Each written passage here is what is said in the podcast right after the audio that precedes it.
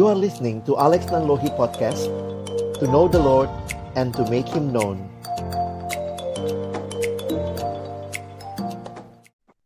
Shalom teman-teman sekalian. Mari kita sama-sama berdoa Sebelum kita membaca merenungkan firman Tuhan. Kita berdoa. Bapa di dalam surga, kami bersyukur, berterima kasih untuk kesempatan ini yang Tuhan berikan kepada kami untuk bersama-sama boleh belajar kebenaran firman-Mu. Biarlah seperti pujian yang kami nyanyikan, jadikanlah hati kami seperti tanah yang baik, supaya ketika benih firman Tuhan ditaburkan boleh sungguh-sungguh berakar, bertumbuh, dan juga berbuah nyata di dalam hidup kami. Berkati baik hambamu yang menyampaikan firman, setiap kami yang mendengar, Tuhan tolonglah kami semua, dan juga diskusi di antara kami nanti boleh menolong kami semakin menghayati apa yang menjadi rencana dan kehendak Tuhan di dalam hidup kami. Sekali lagi kami bersyukur menyerahkan waktu ke depan dalam nama Yesus Sang Firman yang hidup. Kami menyerahkan pemberitaan firman-Mu. Amin. Ya, um, saya harap teman-teman juga bisa dengan baik mengikuti, suara saya juga bisa terdengar dengan baik. Saya tampil sendiri dulu, tidak dengan KDB, nanti KDB-nya nyusul gitu ya. Maksudnya uh, supaya waktu firman kita bisa melihat bersama-sama. Saya menyiapkan satu slide buat kita, teman-teman bisa pin yang ada nama saya. Jadi uh, slide ini yang saya coba siapkan untuk materi kita hari ini. Saya akan share beberapa hal dalam uh, bagian firman Tuhan maupun juga apa yang menjadi um, pengalaman ya. Karena saya termasuk orang yang sangat menikmati KTB dan dibina dalam KTB saya memimpin juga banyak KTB dan uh, istri saya juga Debbie juga uh, salah satu pelayanan yang dia lakukan hingga hari ini juga adalah memimpin KTB jadi uh, saya menikmati bahwa walaupun mungkin sebagian teman-teman yang kenal saya taunya mungkin uh, Kak Alex seringnya khotbah di acara-acara yang besar, tapi saya menikmati juga menikmati memimpin KTB dan juga saat ini ada beberapa KTB yang Tuhan percayakan gitu. Nanti saya coba share juga begitu ya. Nah, saya mulai dengan pertanyaan ini begitu ya. Apa yang muncul di pikiran teman-teman ketika mendengar kata komunitas ya gitu ya. Saya pikir tidak banyak orang yang serius dengan komunitas, khususnya ketika menjadi alumni. Sorry, saya harus mengatakan itu karena memang realitanya bahwa banyak orang yang di dalam masa-masa alumni lebih berpikir bagaimana dia bisa sendiri, berdiri sendiri, bahkan juga memang ada stigma yang sering kali muncul. Um, komunitas susah dipercaya, uh, orang-orangnya pada munafik, begitu ya sehingga waktu dengar kata komunitas, mungkin sebagian ada yang senang, tapi ada yang juga mungkin sudah mulai antipati begitu ya. Dan saya pikir ini realita yang harus kita hadapi juga. Dan bagaimana kita benar-benar membangun komunitas sesuai dengan apa yang firman Tuhan boleh nyatakan.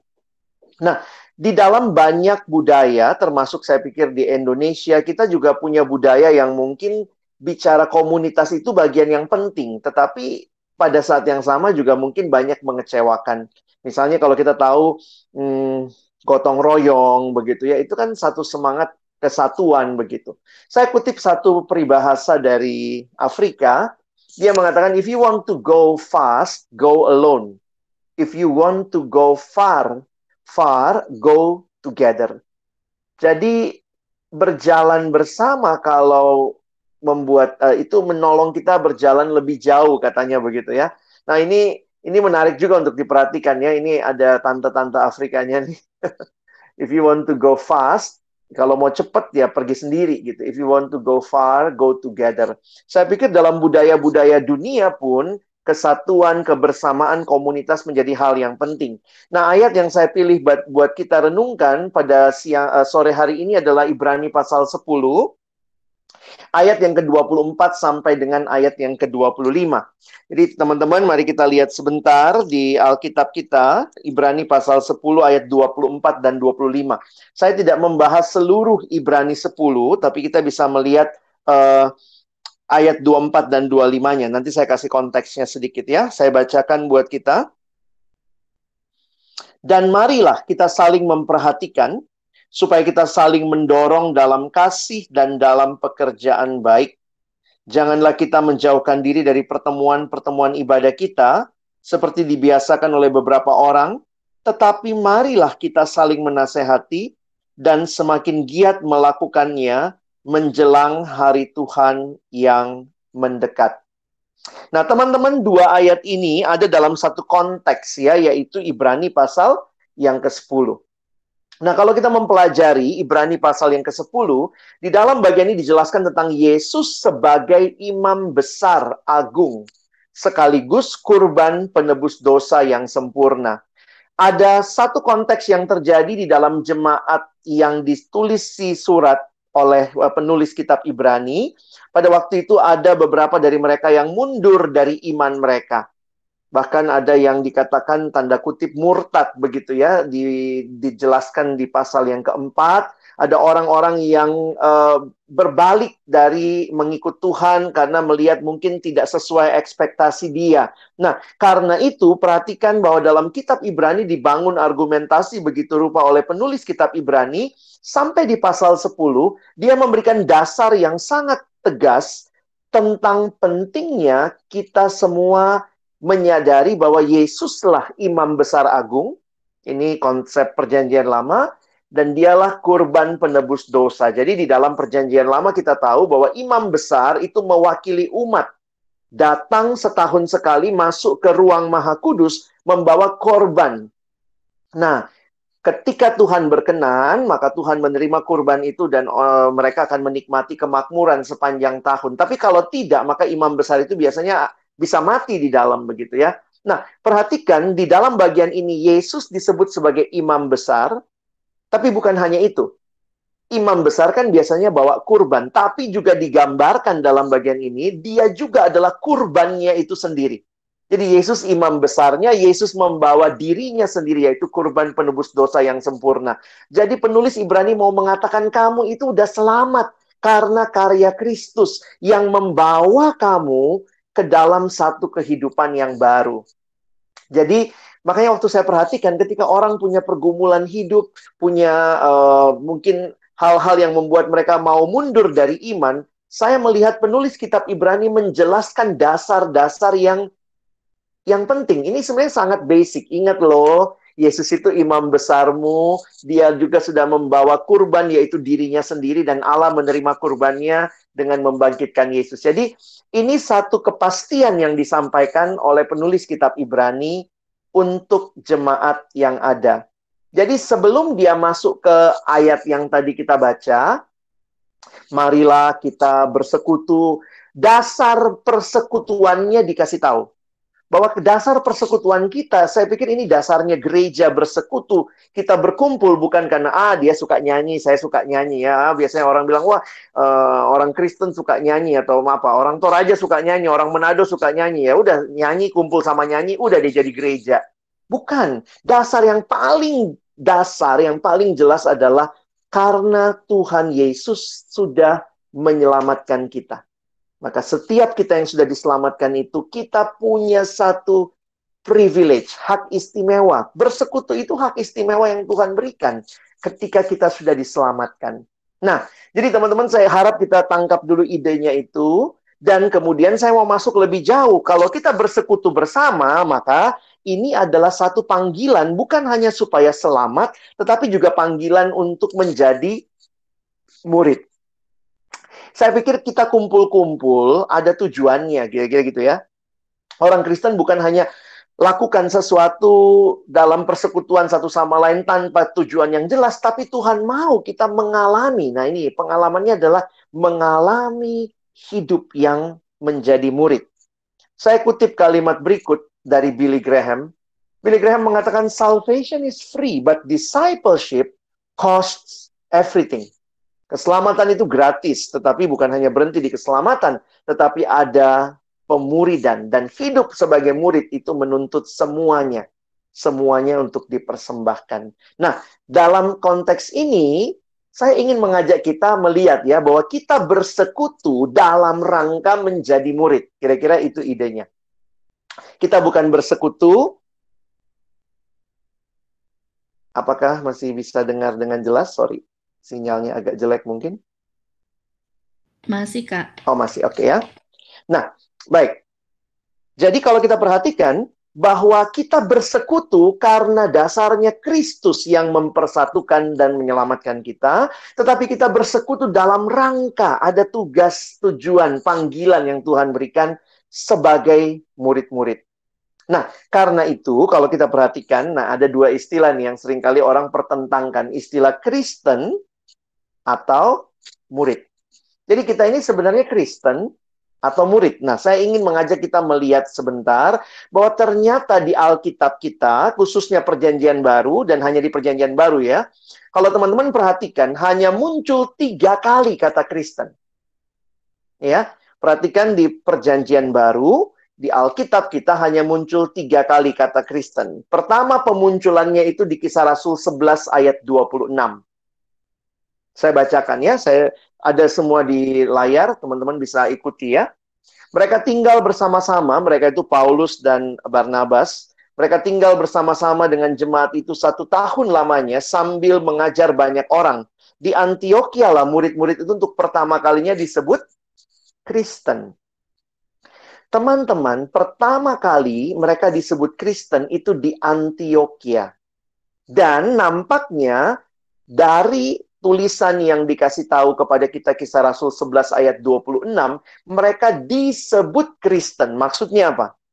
Saya melihat mereka disebut Kristen karena nampaknya ini adalah sebuah julukan. Makanya lihat bentuk Alkitab menuliskannya pasif ya.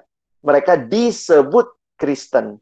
Maksudnya ini sebenarnya nampaknya nama julukan atau nama dibully mereka ya dikasih dibilang oh tuh Kristen tuh ya jadi kata Kristen pertama kali muncul sebagai sebuah uh, nama yang diberikan oleh orang-orang yang melihat hidup mereka. Hidup yang yang bagaimana? Kenapa disebut Kristen? Nah, ini dari kata dasar Kristus kan? Ada Kristus di dalam mereka, jadi mereka disebut Kristen. Jadi apa yang paling nampak dari kehidupan orang-orang mula-mula pada waktu itu adalah mereka benar-benar menampakkan Yesuslah sebagai Kristusnya. Nah ini menarik ya, mereka nggak disebut Yesus in atau Yesusen gitu ya, tapi yang disebut Kristen gitu. Maksudnya kehadiran Kristus sebagai Mesias satu-satunya Tuhan dan Juru Selamat nampak dalam hidup keseharian mereka. Sampai waktu orang lihat mereka mereka bilang itu Kristen tuh. Lihat tuh. Kristus banget ya kira-kira gitu ya. Nah itu yang terjadi kata Kristen pertama kali muncul di kisah Rasul 11 ayat 26. Karena itu teman-teman tidak ketemu kata Kristen di kitab Injil. Karena baru di kisah Rasul kan kitab Injil udah lewat, baru di kisah Rasul mereka disebut Kristen. Nah, pemunculan yang kedua nanti kalian bisa lihat di kisah Rasul 26 ayat 28. Itu pemunculan kedua kata Kristen di Alkitab kita yaitu ketika menghadapi Raja Agripa, lalu Paulus bersaksi, lalu jawab Agripa, hampir-hampir saja kau yakinkan aku menjadi orang Kristen. Jadi waktu itu Kristen sebenarnya bukan sebutan yang orang Kristen menyebut diri mereka Kristen, tapi mereka disebut Kristen. Dan Agripa ini jadi kayak ejekan, aduh hampir aja aku jadi Kristen ya. Nanti muncul lagi yang terakhir kali di 1 Petrus 4 ayat 16. Tetapi jika aku menderita sebagai orang Kristen, maka janganlah ia malu, tetapi jika ia menderita sebagai orang Kristen, maka janganlah ia malu. Nampaknya orang-orang yang menjadi Kristen waktu itu malu dengan iman mereka. Melainkan hendaklah ia memuliakan Allah dalam nama Kristus itu. Jadi teman-teman kalau perhatikan, satu Petrus ini konteksnya penderitaan. Di tengah penderitaan jangan malu untuk hidup sebagai orang Kristen. Kenapa ini saya harus jelaskan?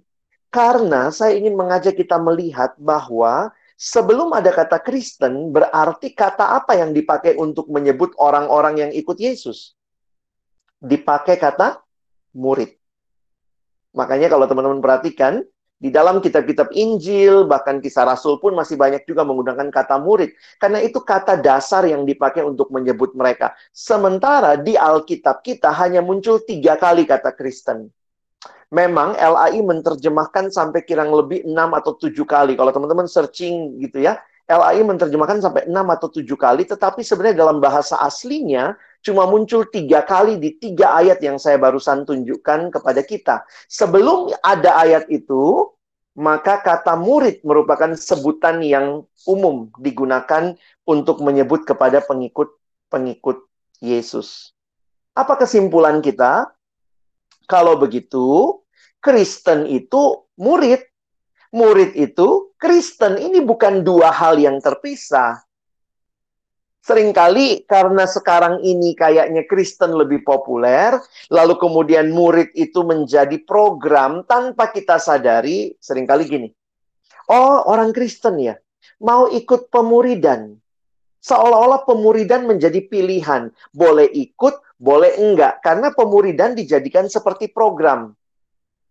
Nah, KTB ini kan salah satu uh, apa ya wadah memuridkan salah satu wadah untuk kita jadi orang Kristen yang hidup sebagai murid.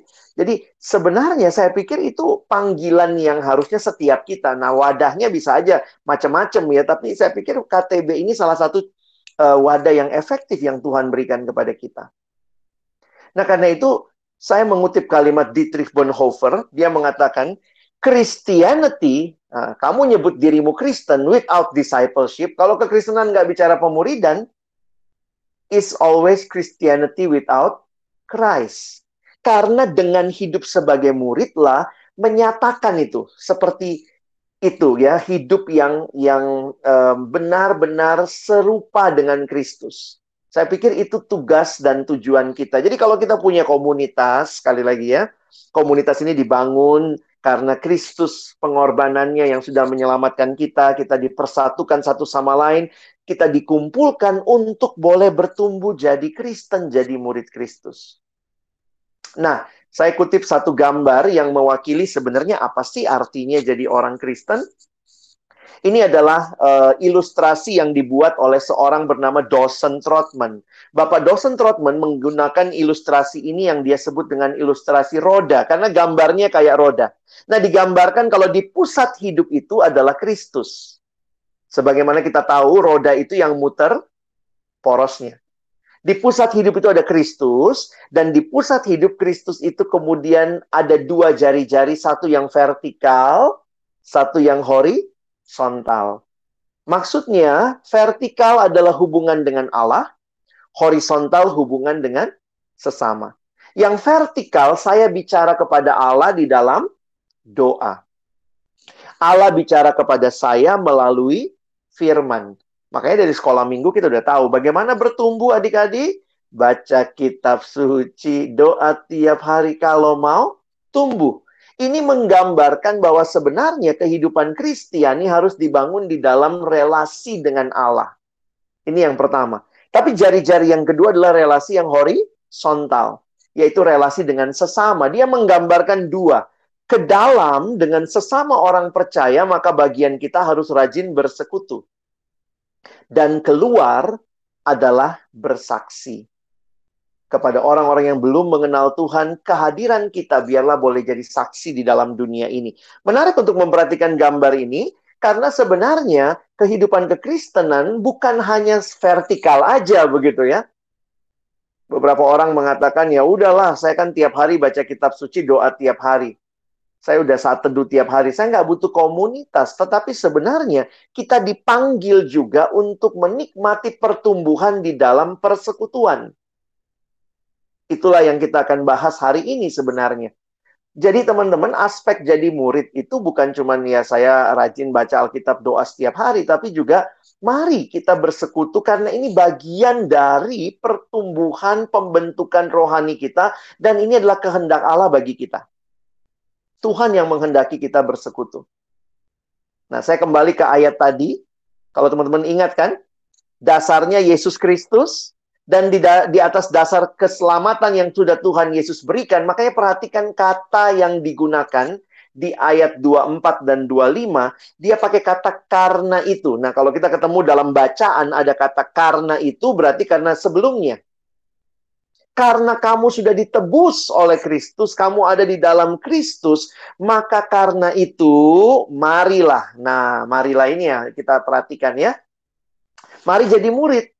Jadi murid yang bagaimana? Nah, tentu yang baca Alkitab, baca uh, berdoa, itu kita bisa baca nanti di Yohanes 15 misalnya waktu tentang uh, pokok anggur yang benar. Tapi kemudian kita diminta juga oleh Tuhan melalui bagian ini, marilah kita saling memperhatikan. Supaya kita saling mendorong dalam kasih dan dalam pekerjaan baik. Dan janganlah kita menjauhkan diri dari pertemuan-pertemuan ibadah seperti yang dibiasakan oleh beberapa orang, tapi marilah kita, nah perhatikan itu ya, marilah kita, kita saling menasehati. Ada kata kita, ada kata saling, dan semakin giat melakukannya menjelang hari Tuhan yang mendekat. Teman-teman, kalau kita menghayati ayat ini, saya pikir sebenarnya inilah yang harusnya menjadi isinya KTB-KTB kita.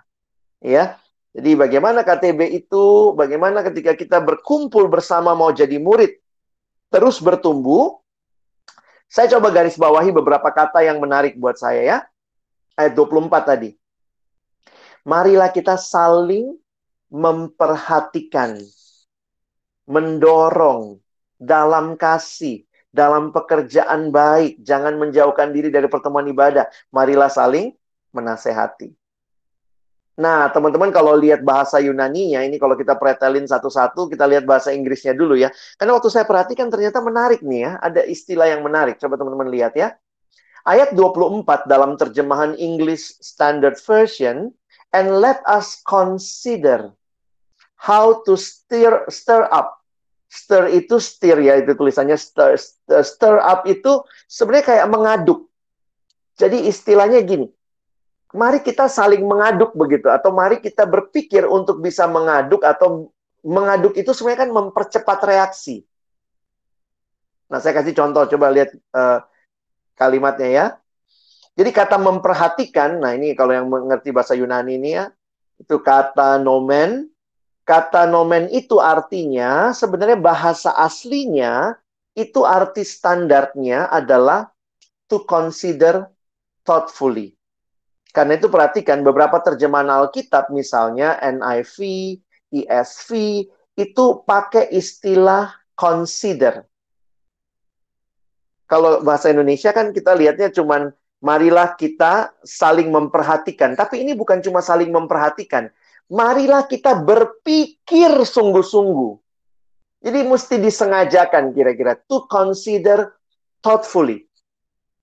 Jadi sebenarnya di dalam uh, apa ya persekutuan kita, mari kita berpikir sungguh-sungguh. Jadi pikirin tuh gimana supaya bisa terjadi. Nah, next kata yang berikutnya, oh ini kalau lihat itu dalam bahasa aslinya ini present, subjektif, aktif. Berarti ini subjek yang terjadi terus menerus karena bentuknya present. Memang pertumbuhan itu teman-teman sampai kita ketemu Tuhan sih namanya pertumbuhan itu itu mata kuliah yang nggak pernah habis SKS-nya sampai kita nanti wisudanya di surga. Kira-kira gitu ya. Nah, perhatikan kata kedua nih, ini kata yang saya mau fokus ya.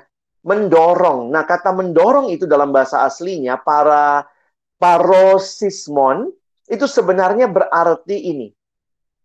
Mari kita uh, to provoke, to stir up, to stimulate. Kata stir up yang saya ambil ya. Stir up itu seperti kita masukkan gula ke dalam teh.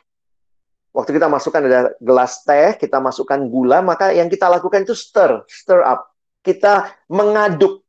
Jadi mengaduk itu yang saya bilang untuk memastikan terjadi reaksi dengan cepat. Jadi jadi kalau perhatikan ayat ini sebenarnya mau dikasih tahu kepada kita, yuk sungguh-sungguh pikirin supaya kamu itu menjadi orang-orang yang saling bertumbuh, kira-kira begitu ya. Dan bagi saya ini indah banget gitu ini tujuannya bukan cuma kumpul yo, ya udah selesai gitu ya. Nanti teman-teman lihat lagi dalam kasih dipakai kata agape di situ. Saya nggak jelaskan. Nanti lihat lagi ada kata pekerjaan baik. Jadi bagaimana supaya persekutuan kita pikirin, upayakan Lakukan reaksi mempercepat supaya kasih muncul, pekerjaan baik muncul. Nah, itu yang muncul ya, good deeds, good work. Dan ah ini dalam pertemuan ibadah. Nah, waktu itu mereka ketemunya di sinagog ya. Nah, sinagog itu menarik karena akhirnya orang-orang bersekutu dalam uh, persekutuan yang lebih kecil. Ini beda dengan persekutuan yang besar. Jadi kalau saya mau coba apa ya, alegoriin sedikit kali ya. Ini mirip ya. Mari kita pakai KTB-KTB kita untuk saling mendorong, mempercepat reaksi supaya terjadi kasih yang lebih dalam, terjadi pekerjaan-pekerjaan baik yang lebih nyata. Makanya teman-teman perhatikan ya, terjemahan sederhana Indonesia. Jadi ini ada TSI di Alkitab kita Terjemahan sederhana Indonesia, oh ini ada sorry, ada satu kata lagi saya lupa ya. Ini masalah kata uh, para kaluntes ini adalah encourage ya, menasehati, encouraging. Nah, saya masuk ke terjemahan yang saya bilang tadi. Makanya lihat, Alkitab terjemahan sederhana Indonesia menerjemahkannya lebih tepat dengan bahasa bahasa aslinya. Oleh karena itu, ingat tadi ya, oleh karena kamu sudah diselamatkan, oleh karena kamu sudah diselamatkan, marilah kita semua mikir gitu ya. Ayo pikirin gitu. Bagaimana kita bisa saling mendorong. Apa tujuannya mendorong ini? Dia langsung eh, TSI mendorong dan saling mengingatkan. Jadi dia ambil encouragement-nya, dia taruh mendorong, mengingatkan supaya apa? Untuk berbuat kasih dan melakukan hal-hal yang baik. Dan Jangan kita menjadi malas berkumpul bersama dalam persekutuan kita. Seperti yang sudah menjadi kebiasaan sebagian orang dari kita, sebaliknya marilah kita saling mendorong untuk tetap rajin berkumpul dan lebih rajin lagi karena kita menyadari hari kedatangan Yesus makin dekat. Teman-teman, bagaimana KTB-KTB kita ya? Cuman kumpul rutin supaya kalau dicek seksi KTB jalan gitu ya. Atau benar-benar ada satu upaya yang benar-benar dipikirkan dengan baik, disiapkan, dan itu terjadi pertumbuhan. Karena Tuhan mau kita bertumbuh bersama. Teman-teman perhatikan di Alkitab pertama kali kata tidak baik muncul itu di mana? Nah ini kejadian 20 eh, kejadian 2 ayat 18. Ketika semua dibilang baik baik baik, tiba-tiba ada kalimat tidak baik kalau manusia itu seorang diri. Allah yang merancang kita harusnya menikmati kesatuan, karena itu saya kutip kalimat John Stott, dia mengatakan begini. Sebagaimana ikan dibuat untuk air, umat manusia dibuat untuk kasih, untuk mengasihi Allah dan mengasihi sesama kita. Bagaimana kasih itu nyata? Kasih Allah itu nyata ketika orang Kristen saling mengasihi. Jadi perhatikan ya, kasih Allah itu nyata kapan? Bukan waktu foto Yesus dengan besar kita pajang di ruang persekutuan, di rumah kita. Tapi kasih Allah itu nyata ketika orang Kristennya love one another. Karena itu di Alkitab banyak sekali teman-teman kata one another atau kata kita, kata saling. Coba lihat nih. One another. Teman-teman bisa lihat lah ayatnya ya. Nanti slide-nya saya bisa kasih menerima, saling care, saling mengampuni, saling-saling. Nah, saya pikir bersyukur kalau kita punya KTB ya, yang terus berjalan. Ini terjadi nih, one another. Kurang banyak? Nih, saya tambah. Lihat nanti di Alkitab, banyak one anothering, ya. Jadi saya pikir inilah dasar yang saya mau bagikan kepada teman-teman bahwa kita diizinkan Allah ada dalam persekutuan orang-orang yang rindu bertumbuh jadi murid, jadi Kristen yang sungguh-sungguh. Dan ini bukan pilihan sebenarnya. Nah, KTB ini salah satu wadah yang Tuhan berikan. Di dalamnya terjadi tuh dengan indahnya. Makanya ya saya berjuang ya. Saya jujur aja ya berjuang walaupun kadang masih eh, karena kadang-kadang di perkantas pengalaman saya juga karena di staff nasional banyak traveling jadi memang nggak bisa pegang KTB yang rutin, tapi coba pegang KTB yang sebulan sekali gitu ya. Maksudnya yang rutin ada yang misalnya ketemu tiap minggu agak sulit gitu ya. Saya tutup dengan beberapa kutipan dari Eugene Peterson ya. Eugene Peterson mengatakan kalimat begini. Kita adalah sebuah komunitas. Kita tidak pernah hidup sendiri dan bagi diri sendiri. Kita dilahirkan di dalam komunitas, kita tinggal di dalam komunitas, kita meninggal di dalam komunitas dan natur manusia bukanlah hidup menyendiri. Dalam bagian yang lain, saya menikmati juga bagaimana komunitas menumbuhkan. Saya kutip kalimat Timothy Keller. Apa peran komunitas Kristen? Dia menjabarkan tiga hal. Pertama, kita tidak dapat mengenal Allah terpisah dari komunitas. Teman-teman, untuk kenal Allah butuh komunitas loh. Jangan bilang, ya saya udah sekolah teologi, ya saya nggak butuh orang lain. Enggak. Karena aspek-aspek karakter Allah itu ketika kita hidup dalam komunitas, bagaimana kita mempraktekkan kasih? Ya harus punya komunitas kita gitu, gitu ya, belajar mengasihi. Lalu yang kedua dia katakan kita tidak dapat mengalami perubahan. Nah ini yang terus saya mikir ya. Jangan pikir kita bisa berubah terpisah dari komunitas. Ya juga ya. Gimana caranya kita sabar ya? Mungkin yang ngajarin sabar teman KTB kita kali gitu ya dan yang terakhir, kita pun tidak dapat memenangkan dunia ini. Kita kan mau dunia ini bagi kemuliaan Allah. Kita nggak dapat memenangkan dunia ini tanpa komunitas. Kita bukan Superman, Superwoman rohani yang tidak butuh orang lain. Karena itu, kalimat ini menutup uh, bagian presentasi saya. Sorry. Christian community is not and never about us Christian community is not about us at all. It is about the transforming presence of Christ, and He will do in and through and for each of us. Mungkin kalau saya terjemahkan dengan sederhana, mikirnya gini. Sebenarnya jangan berpikir juga, ngapain sih saya ikut KTB? Atau kadang-kadang kita juga put apa ya kita terlalu tinggi menempatkan uh, nanti KTB itu yang akan mengubah kita orang lain akan mengubah kita. Saya harus menempatkan dalam perspektif yang benar. Yang mengubah kita itu adalah Kristus. Itu yang harus kita ingat. Selalu yang mengubah kita itu adalah Kristus. Tapi Kristus pakai apa?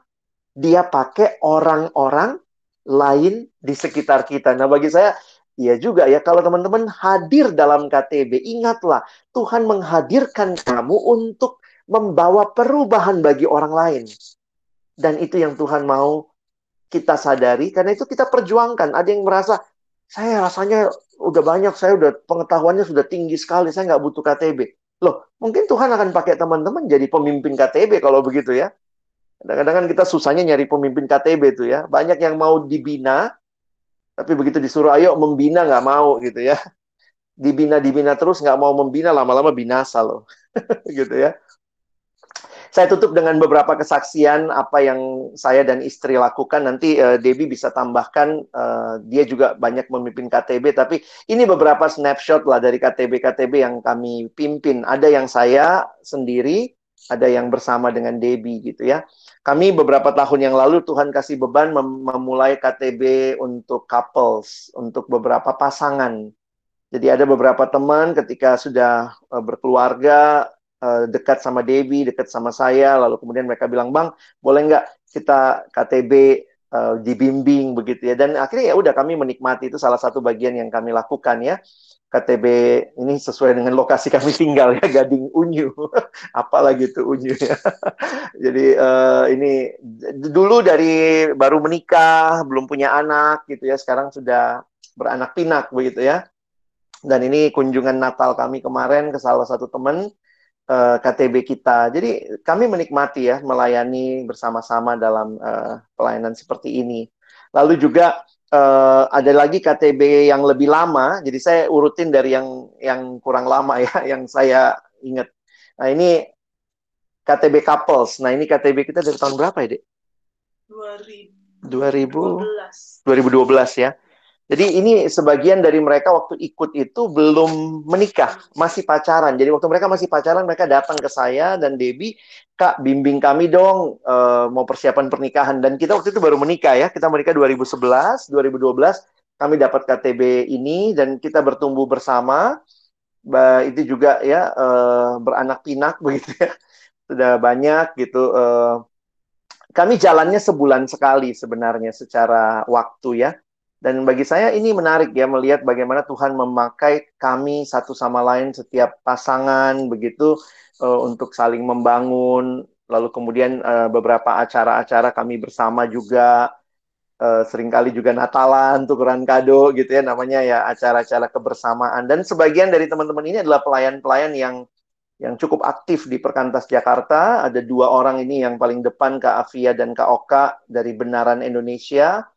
Lalu juga ada Dokter Gigi Hedwin di belakang, ada uh, Pratiwi, Pratiwi Kak Tiwi yang menjadi MC kemarin ketika Perkantas Jakarta melakukan uh, Paskah kemarin ya.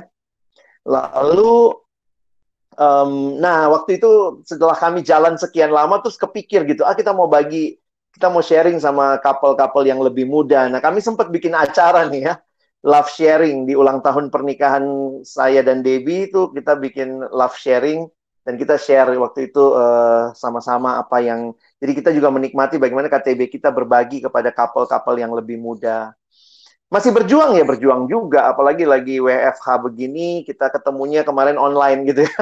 Ini KTB online uh, yang sempat kami lakukan. Memang sih nggak nggak khusus bahas bahan waktu itu ya tapi kita berdoa bersama kita dengar sharing karena benar-benar waktu itu uh, belum semua bisa bisa baik gitu ya eh, kondisinya maksudnya ada banyak hal yang dilakukan Lalu KTB yang saya nikmati juga adalah dengan kelompok kecil saya dari zaman SMA. Ini adik-adik saya dari mereka masih SMA kelas 1, kelas 2 SMA Negeri 1 Depok tahun 2002. Jadi teman-teman jangan ketawa aja lihat saya pernah kurus lah ya begitu ya.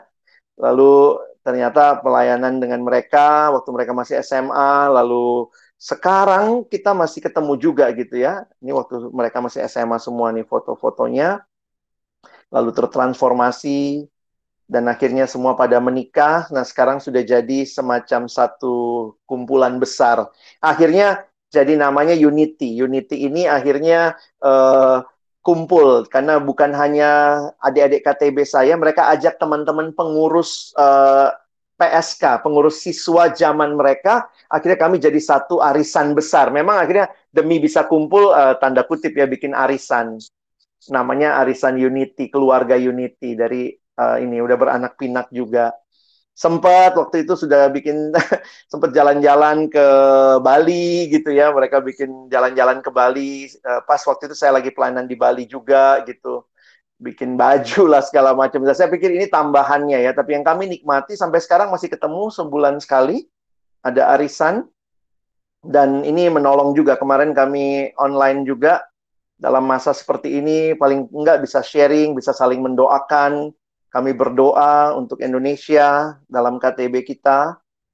Dan KTB terakhir saya sebenarnya ini KTB pertama yang saya nikmati ya teman-teman. Saya nikmati KTB sejak siswa di Perkantas Makassar. Saya binaan Perkantas Makassar. Saya nikmati siswa kelas 1 saya udah ikut KTB. Ini KTB saya zaman SMA namanya KTB Suaka.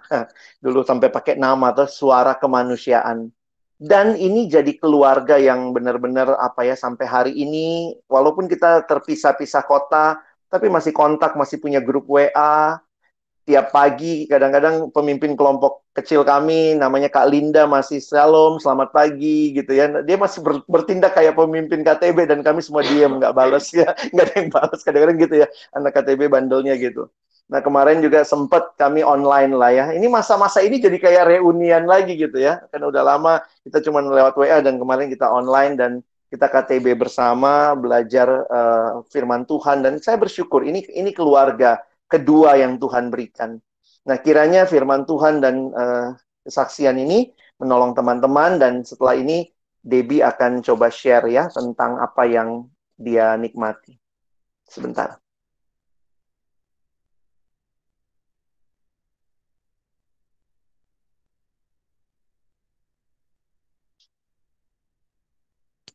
Iya, shalom teman-teman. Kelihatan nggak ya? ya? Kelihatan ya? Iya. Iya, sebenarnya tadi apa yang Bang Alex udah sampaikan sih sebenarnya uh, cukup lah ya. Cuman mungkin aku men-sharingkan beberapa hal aja terkait dengan uh, pelayananku juga di PAKJ dan juga beberapa pengalaman terkait dengan memimpin kelompok kecil, eh KTB maksudnya ya. Ya, saya mulai dengan dua cerita kali ya. Yang pertama itu uh, cerita dari seorang junior. Jadi waktu saya masih pelayanan mahasiswa, waktu saya masih mahasiswa dulu, ada seorang junior yang datang ke saya lalu kemudian dia tanya, "Kak, uh, dia ini anak kelompok kecil sebenarnya, tapi memang dia uh, cukup kritis gitu ya." Lalu kemudian dia tanya, "Kak, mungkin nggak sih kalau kita bertumbuh sendiri?" Dia bilang.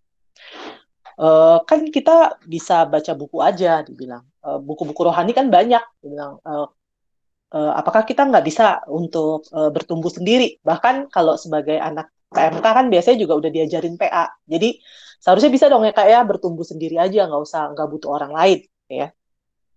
Lalu kemudian uh, yang kedua itu uh, ada seorang teman yang uh, setelah kuliah, setelah lulus kuliah gitu ya, yaitu uh, mendapatkan pekerjaan di pedalaman Nias waktu itu. Jadi dia kayak uh, ya pokoknya kerjanya di pedalaman Nias seperti itu. Dan dia sharing uh, setelah dia pulang gitu ya. Setelah dia pulang dia sharing uh, maksudnya setelah pulang dari pedalaman itu dia sharing lah. Uh, di situ di pedalaman itu nggak ada gereja sama sekali. Kalau mau ke gereja itu harus jalan uh, naik apa mobil. Dan itu uh, berjam-jam ya Uh, lalu kemudian dia cerita nggak ada persekutuan sama sekali nggak ada persekutuan, jadi sangat sulit untuk mencari persekutuan di sana. Dan bukan hanya sulit untuk cari persekutuan, tetapi juga uh, orang Kristen pun uh, orang yang emang benar-benar bertumbuh lah ya kalau ngomongin orang Kristen, orang benar-benar bertumbuh pun uh, dia nggak temuin gitu ya. Jadi dia cerita bagaimana dia sangat-sangat merindukan persekutuan mahasiswa yang pernah dia alami dan juga nikmati waktu dia masih mahasiswa. Dia juga cerita bagaimana uh, sulit sekali untuk mendapatkan buku renungan pada waktu itu, tapi dia uh, ceritalah bagaimana dia menikmati uh, apa pengalaman ber-PA itu menolong dia, ya. Dan dia cerita salah satu hal yang ngebuat dia berhenti dari pekerjaan itu adalah karena memang nggak ada persekutuan jadi eh, nggak uh, ada gereja, nggak ada persekutuan, nggak ada KTB, itu ngebuat dia akhirnya berhenti untuk uh, apa uh, bekerja dan akhirnya memutuskan untuk uh, balik ke Jakarta, di mana di situ dia ada uh, persekutuan. Ya. Nah, teman-teman dari dua cerita ini uh, sebenarnya uh, ada dua ada dua apa namanya dua ayat yang saya kepikir gitu ya. Hal yang pertama sebenarnya adalah Amsal 27 ayat 17 yang berkata bahwa besi menajamkan besi, orang menajamkan sesamanya. Saya melihat bagaimana uh, kalau ditanya mungkin nggak sih bertumbuh sendiri ya kalau tadi Bang Alex sudah bilang gitu ya uh, bahwa kita ini sebagai orang Kristen, sebagai murid Kristus ya butuh komunitas, bukan cuma di uh, apa di, diciptakan untuk sendirian, tetapi membutuhkan komunitas. Jadi rasanya nggak mungkin kalau kita uh, bertumbuh tuh sendirian tuh rasanya nggak mungkin, gitu ya. Pertumbuhan karakter pasti membutuhkan juga orang lain. Bagaimana kita bertumbuh itu uh, Tuhan hadirkan orang lain. Dan uh, pengalaman dari seorang teman yang bekerja di pedalaman Nias itu pun membuktikan bahwa memang nggak bisa dan nggak mungkin untuk bisa uh, bertumbuh sendiri itu hal yang sulit bahkan eh, banyak sekali pengaruh-pengaruh yang sebenarnya uh, tidak baik gitu yang justru dia dapatkan teman yang bekerja di pedalaman Nias ini yang dia dapatkan ketika dia bekerja di uh, pedalaman Nias itu sehingga mem memutus dia memutuskan untuk akhirnya pulang balik ke uh, Jakarta ya. Dan ini saya akhirnya mengingat 1 Korintus 15 ayat 33 yaitu uh, yang bilang bahwa janganlah kamu sesat pergaulan yang buruk merusakkan kebiasaan yang baik kita butuh orang lain, kita butuh uh, komunitas untuk terus bertumbuh sebagai uh, murid Kristus, tetapi bukan sembarangan komunitas karena sembarangan komunitas itu bisa merusak kebiasaan yang baik. Karena itu yang kita butuhkan adalah komunitas yang di dalamnya kita bisa saling berbagi, saling mendukung kalau tadi uh, Ibrani bilang, saling mendorong di dalam kasih dan dalam melakukan pekerjaan baik. Nah, kalau uh, berbicara tentang pengalaman, ada uh, tiga pengalaman yang uh, dalam konteks uh, eh, KTB gitu ya yang saya uh, nikmati. Yang pertama, saya ini lagi dampingin Persekutuan Alumni Kristen Jakarta. PAKJ itu sebenarnya adalah untuk uh, alumni-alumni junior yang baru lulus 0 sampai 5 tahun. Nah, dalam PAKJ itu salah satu yang salah satu program yang kita lakukan adalah KTB. Cukup banyak yang uh, meminta untuk KTB sampai-sampai mungkin kalau bisa dibilang uh, seperti yang tadi Bang Alex bilang gitu ya pemimpinnya yang uh, yang susah untuk dicari. Nah, uh, saya melihat dalam masa-masa uh, junior ini, alumni junior ini gitu ya. Nanti saya uh, akan menceritakan juga dalam konteks uh, saya yang sudah 16 tahun uh, punya KTB juga, tapi ini dalam konteks alumni junior yang saya layani. Saya lihat bahwa ada kebutuhan uh, mereka datang uh, ketika KTB ketika alumni alumni ini datang mereka itu datang karena punya kebutuhan. Kebutuhannya apa? Kebutuhannya sebenarnya bukan lagi kalau saya lihat gitu ya. Meskipun memang ada juga yang memang benar-benar belum mengenal pelayanan mahasiswa, sehingga ketika dikenalkan pelayanan alumni oleh temannya, mungkin satu kantor, ada juga tuh yang satu kantor sama temennya, lalu kemudian ngajakin temennya KTB, itu dia benar-benar belum tahu apa-apa. Tetapi lebih banyak lagi sebenarnya presentasinya adalah orang-orang yang memang dulu sudah pernah punya KTB, lalu kemudian eh, KTB-nya nggak jalan lagi, atau mungkin dulu dia adalah alumni daerah mana, lalu kemudian datang ke Jakarta nggak punya KTB, sehingga mereka melihat adanya kebutuhan, sebuah kebutuhan untuk ber-KTB. Kebutuhan untuk menjaga kerohanian mereka, karena kebanyakan karena 0 sampai 5 tahun juga itu masa-masa mereka beradaptasi sebenarnya dari yang tadinya kuliah lalu kemudian masuk ke dalam dunia alumni mereka merasa bukan hanya butuh persekutuan persekutuan dalam artian ibadah tetapi mereka membutuhkan juga adalah uh, eh, KTB ya. Kenapa KTB alumni? Uh, mereka adalah orang-orang yang juga uh, menikmati mungkin kalau bisa dibilang pelayanan di gereja, ya. Tetapi mereka tetap melihat pelayanan uh, KTB itu hal yang mereka tetap butuhin. Kenapa? Beberapa sih uh, ada yang sharing bahwa mereka membutuhkan itu karena uh, memiliki pemikiran yang sama. Mungkin karena sama-sama pernah terbina dalam pelayanan mahasiswa gitu ya. Jadi punya pemikiran yang sama dan itu membuat mereka bisa berdiskusi hal-hal yang mereka sama-sama tahu lah kalau bisa dibilang atau sama-sama pernah mengalami dalam pelayanan mahasiswa ya. Jadi bukannya berarti ketika mereka pelayanan di gereja lalu kemudian mereka nggak butuh lagi uh, eh, KTB mereka tetap uh, butuh KTB kenapa karena uh, mereka melihatnya di KTB itulah mereka kayak uh, merasa mendapatkan orang-orang yang punya kalau bisa dibilang pemahaman yang sama karena sama-sama pernah dibina dalam pelayanan mahasiswa uh, ada juga yang mendapatkan akhirnya teman-teman yang dengan visi yang sama tapi visinya untuk gerejanya gitu ya jadi uh, yang satu mungkin uh, gerejanya di uh, sama-sama satu sinode gereja, tetapi uh, beda gereja gitu ya. Misalnya uh, yang satu mungkin gereja di uh, Jakarta Barat, yang satu gereja di Jakarta Timur, tapi sama-sama satu sinode. Nah, ketika mereka ketemu dalam satu KTB, itu menolong mereka untuk sama-sama boleh sharing gitu ya, cerita tentang kondisi gereja dan akhirnya punya visi yang sama, gitu ya. Dan sama-sama boleh berjuang untuk gerejanya.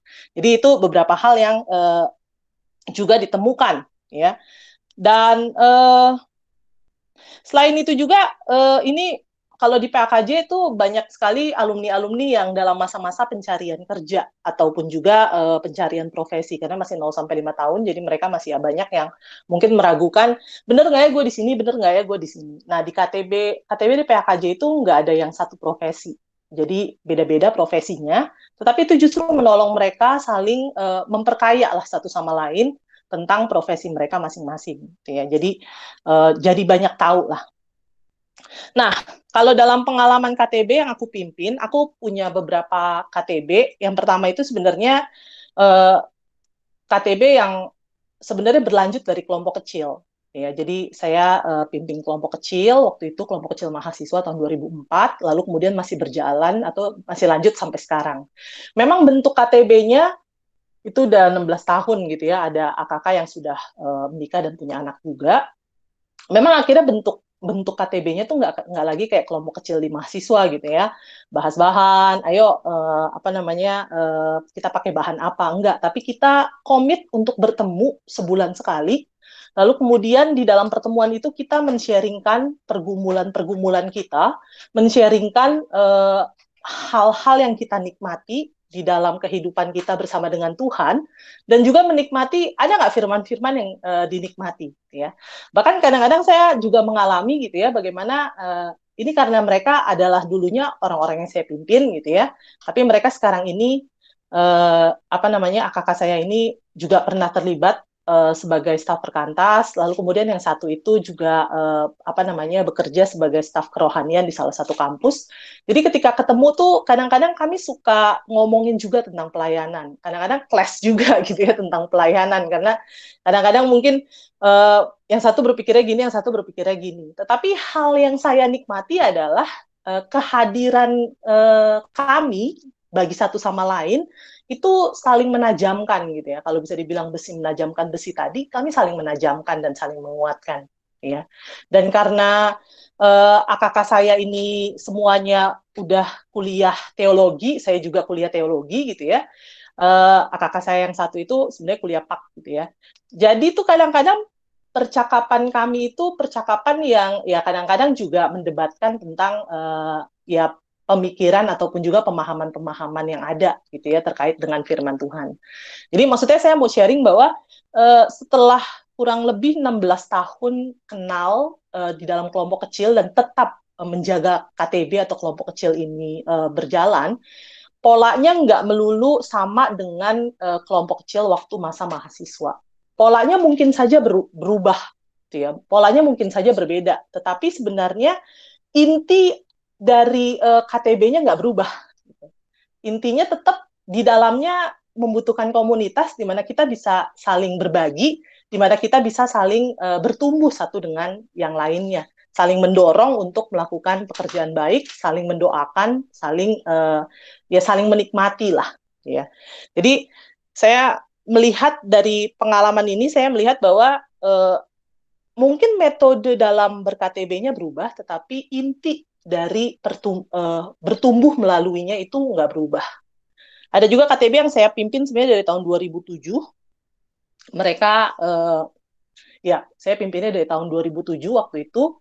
Sampai dengan sekarang juga masih uh, berlanjut. Itu ada ya ya kembali lagi ada yang sudah menikah. Dan memang salah satu tantangannya adalah di Jakarta ini jauh lalu kemudian kondisinya juga waktu untuk pergi ke mana-mana. Dan beberapa anak KTB saya ini sudah punya anak. Jadi anaknya masih kecil-kecil gitu ya. Jadi emang agak sulit. Tetapi beberapa waktu yang lalu kami uh, di tengah-tengah COVID ini justru salah satu blessing in disguise-nya adalah kami bisa kumpul lagi untuk KTB gitu ya. Kumpul lagi untuk uh, sama-sama KTB. Dan uh, hal yang saya sangat syukuri adalah mereka ini punya kerinduan untuk tetap ber-KTB meskipun mungkin uh, sudah alumni gitu ya, sudah dengan kesibukannya masing-masing gitu ya. Sudah dengan pelayanannya juga masing-masing bahkan di gerejanya masing-masing mereka juga melayani gitu ya. Tapi mereka tetap punya kerinduan untuk ber, uh, ber-KTB. Saya rasa kerinduan itu bukan cuma sekedar kangen gitu ya, pengen ketemu, udah lama nih nggak reuni gitu ya, enggak. Tetapi memang karena kerinduan untuk sama-sama bertumbuh, sama-sama belajar, tapi juga sama-sama mendukung dan juga mendorong di dalam uh, pekerjaan baik tadi, ya. Nah, lalu kemudian uh, ya yang tadi KTB couples tadi udah saya uh, udah di-sharingin banyak hal gitu ya sama uh, Bang Alex ya. Jadi uh, kalau saya boleh simpulkan, saya melihat bahwa kehadiran KTB di dalam pelaya, uh, di dalam persekutuan alumni atau di dalam kehidupan alumni, kehidupan kita sebagai alumni, saya melihatnya ini merupakan sebuah uh, alat kasih karunia Tuhan, alat kasih karunia Allah sebuah komunitas yang Tuhan karuniakan sebagai alat kasih karunia untuk ngapain gitu ya. Saya melihatnya uh, setidaknya ada tiga hal. Yang pertama itu untuk menjaga kerohanian kita. Uh, teman-teman alumni saya melihat bahwa dalam masa alumni ya sering kali KTB itu hadir bukan lagi untuk mengajarkan kita melakukan disiplin rohani. Kalau waktu kelompok kecil mungkin kita diajarin ya disiplin rohani dalam MHB yang 10 bab, sekarang udah 12 bab ya. Tetapi dalam masa-masa alumni ini saya melihat bahwa apalagi kalau kita sudah pernah juga terlibat dalam kelompok kecil di mahasiswa, saya melihat kehadiran KTB itu sebenarnya adalah untuk menolong dan menjaga kita tetap melakukan disiplin rohani. Jadi kalau dulu kita diajarin untuk melakukan disiplin rohani, nah dalam masa-masa alumni ini sebenarnya adalah masa-masa di mana kita tetap ditolong dan dijaga untuk tetap ngelakuin ya. Jadi bagaimana melalui KTB, melalui teman-teman KTB kita tetap diingetin gitu ya saat teduh lo gimana gitu ya. Jadi saat teduh bukan cuma ketika waktu saya mahasiswa, tetapi ketika alumni pun saya tetap saat teduh ya. Dan kehadiran teman-teman KTB mengingatkan akan hal itu gitu ya. Jadi bukan hanya KTB untuk ngebahas tentang isu-isu mungkin yang ada, tetapi ataupun juga sharing-sharing kondisi, tapi juga mengingatkan kita untuk gimana disiplin rohani kita sejauh ini gimana doa kita, gimana saat teduh kita gitu kan ya. Gimana mungkin uh, pelayanan kita, apakah kita masih melayani juga entah di gereja, entah di persekutuan alumni gitu ya. Jadi uh, ini menjaga kita sebenarnya untuk tetap melakukan disiplin rohani. Ya, jadi uh, kehadiran teman-teman KTB itu menjadi komunitas yang Tuhan karuniakan untuk menjaga kerohanian kita. Nah, dalam hal ini bukan untuk ngajarin kita lagi ngelakuin disiplin rohani, tapi justru menjaga dan menolong kita untuk tetap setia ngelakuin disiplin rohani yang sudah kita pelajari selama ini. Dan itulah yang menolong kita terus bertumbuh sebagai murid Kristus. Dia baca firman, doa tiap hari, ya. Lalu kemudian hal yang kedua yang saya lihat juga adalah eh, KTB ini menjadi sebuah alat kasih karunia yang Tuhan karuniakan sebagai komunitas sebenarnya untuk memberikan pengaruh baik bagi kehidupan kita. Kalau tadi uh, di dalam satu Korintus pasalnya yang ke-15 di situ uh, pergaulan buruk, merusak kebiasaan yang baik. Teman-teman masuk dalam masa-masa alumni itu atau ada di dalam sudah lama mungkin berada di dalam masa-masa alumni atau sudah lama menjadi alumni. Sebenarnya ada begitu banyak mungkin pergaulan-pergaulan yang ada di sekitar kita. Ada orang-orang uh, yang ada di sekitar kita yang mungkin memberikan pengaruh. Pertanyaannya adalah pengaruh yang seperti apa? Pengaruh yang baik atau pengaruh yang buruk? Kehadiran KTB seharusnya menjadi sebuah alat kasih karunia Tuhan di mana kita menikmati uh, Tuhan memberikan kita pengaruh yang baik. Komunitas yang mempengaruhi kita dengan baik gitu ya. Komunitas yang bukannya justru uh, melegal atau mengkonfirmasi kita ketika kita melakukan hal yang salah tetapi justru komunitas yang mendukung kita untuk tidak melakukan hal yang salah gitu ya komunitas yang justru memberikan kepada kita uh, penguatan ketika mungkin kita disalahkan karena melakukan hal yang benar. Ya. Jadi komunitas yang justru memberikan pengaruh yang baik. Saya melihat bahwa KTB alumni, KTB dalam masa alumni itu seharusnya menjadi komunitas yang demikian, ya.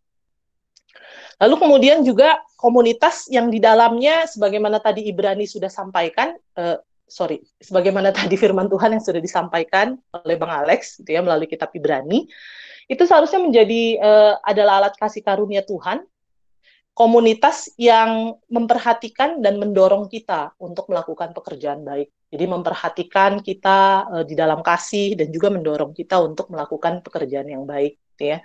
Ya dalam masa-masa mungkin uh, social distancing seperti ini, uh, ada banyak hal sebenarnya yang bisa dilakukan uh, dalam hal KTB ada teknologi yang bisa kita lakukan gitu ya yang yang kita piliki entah Google Meet entah juga mungkin melalui Zoom atau melalui mungkin uh, WhatsApp juga bisa saling uh, apa ya nelpon gitu ya. Dan uh, itu bisa banget untuk uh, memperhatikan ya. Salah satu hal yang mungkin uh, bisa dilakukan adalah memperhatikan di dalam kasih dengan cara mungkin kirimin WA gitu ya kepada teman-teman KTB kita bertanya gimana kondisi, apa yang mau didoakan mungkin ya. Atau mungkin juga dalam hal melakukan pekerjaan yang baik kita bisa menjadi eh, orang-orang uh, di dalam KTB kita yang mungkin memikirkan apa nih yang bisa kita lakukan? Mungkin bagi masyarakat mungkin bagi orang-orang yang ada di sekitar kita gitu ya untuk uh, apa ya menolong mereka lah meringankan lah kalau bisa dibilang apa yang mereka mungkin eh, orang-orang uh, yang membutuhkan alami gitu ya.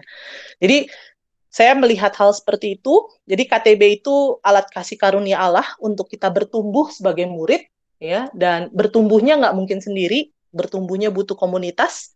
Komunitas yang menjaga kerohanian kita. Komunitas yang di dalamnya juga memberikan pengaruh yang baik bagi kehidupan kita dan komunitas yang memperhatikan dalam kasih serta mendorong untuk melakukan pekerjaan yang baik. Ya kiranya sharing ini juga dapat menjadi berkat buat teman-teman yang mendengarkan